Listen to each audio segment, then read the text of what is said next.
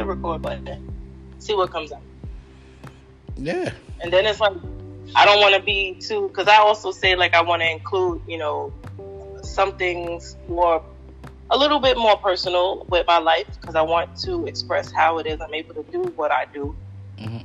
Um, having a, a medical condition, a, a permanent medical condition, you know, like people are shocked by the fact that I have multiple sclerosis and I give myself injections every day.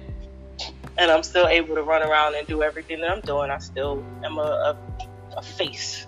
You know, you don't really see the, the craziness that I actually experience. You know, you But don't now- really understand. On your side, who has it? Is it on your mom's side or is it like? Well, it's something that is there is a genetic component, and I have my theories that my mom has it because, Okay. but she has a whole bunch of other um, issues that Okay. comes with age and eating, you Mhm. know, poorly, you know, in our culture and our society as Black people in general. So there's the typical, you know, medical conditions that run along the lines of, you know, Black culture in general. So it's like because it's all that extra shit, and it's like you really haven't pinpoint, you know, having MS. Um, but when I was diagnosed and everything, because there is a genetic component, it's really one of those things that they tried to comfort me with and say that um, it's a random event. Like when I had the pulmonary embolism, once I started the medication, like I just got blood clots out the blue. Mhm. So it was like, well, you know, things like that, random medical events could happen. Like it's like a car accident. It's Mhm. like you can't predict it. You can't assume, you know, when it's going to happen. You can't prepare for it. You can't prevent it. It's just going to happen. I'm like, right. Okay. You know what the problem is? The source of all medical conditions is too much acid in the system. That's first of all. And a lot of acid in the system comes from a lot of the foods we eat. And a lot of foods we eat have an acidic base, a cancerous base, if you will. Meat, specifically. So you say, yeah, it's a random act, a random event like an accident comes out of nowhere.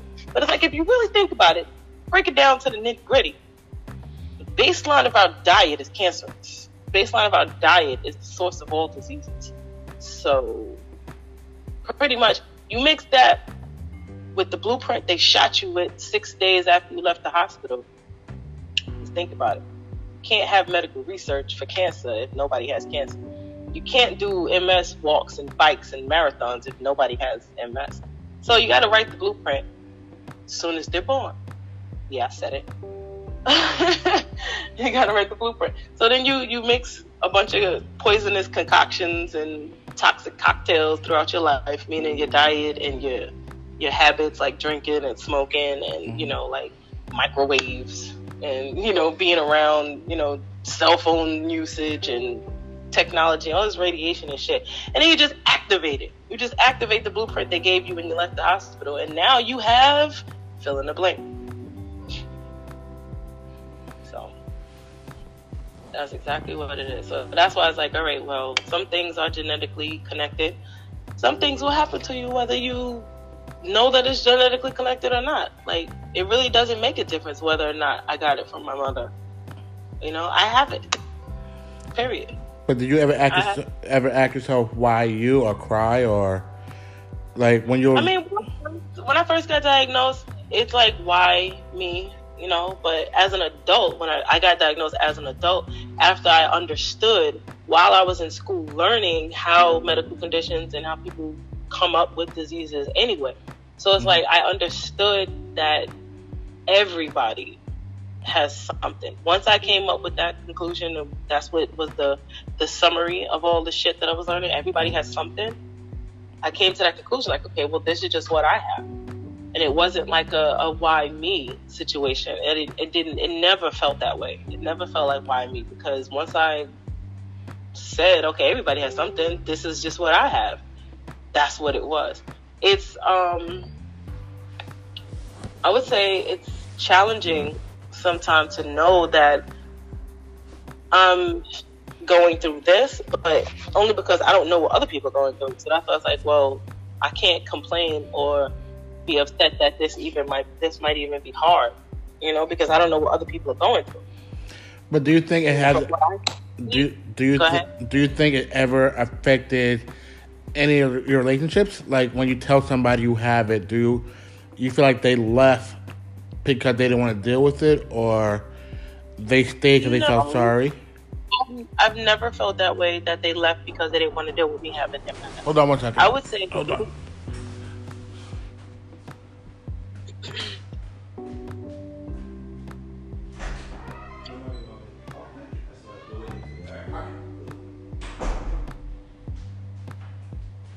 All right, go ahead. Go ahead. Yeah. I would say that um, anybody who I was dealing with, it wasn't really like a relationship like that with like, okay, well, this is something that's challenging for the person I'm, I'm with. You know, this is just somebody I'm spending my afternoon with or somebody I'm dealing with. Might even be fucking. It's not even that serious. But I would say, if anything, they are no longer around because they just overall got tired of me. And that's um, also, too, why I pre warn people or pre apologize for what they may be experiencing in the near future or right now, even at the moment that I'm saying it. You know, and that's because I would say that having MS has influenced my attitude and my frustrations and, you know, my snapbacks that I will say. And that's what some people can't take. You know what? It takes a, a special kind of I would say it takes a special kind of person to handle me, and that's not because I'm trying to be difficult. Mm-hmm.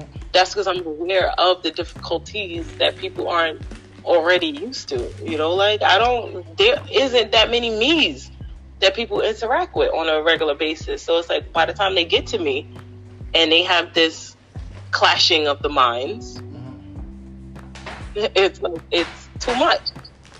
You know, it's too much. So it's like, nah, like I'm not dealing with that.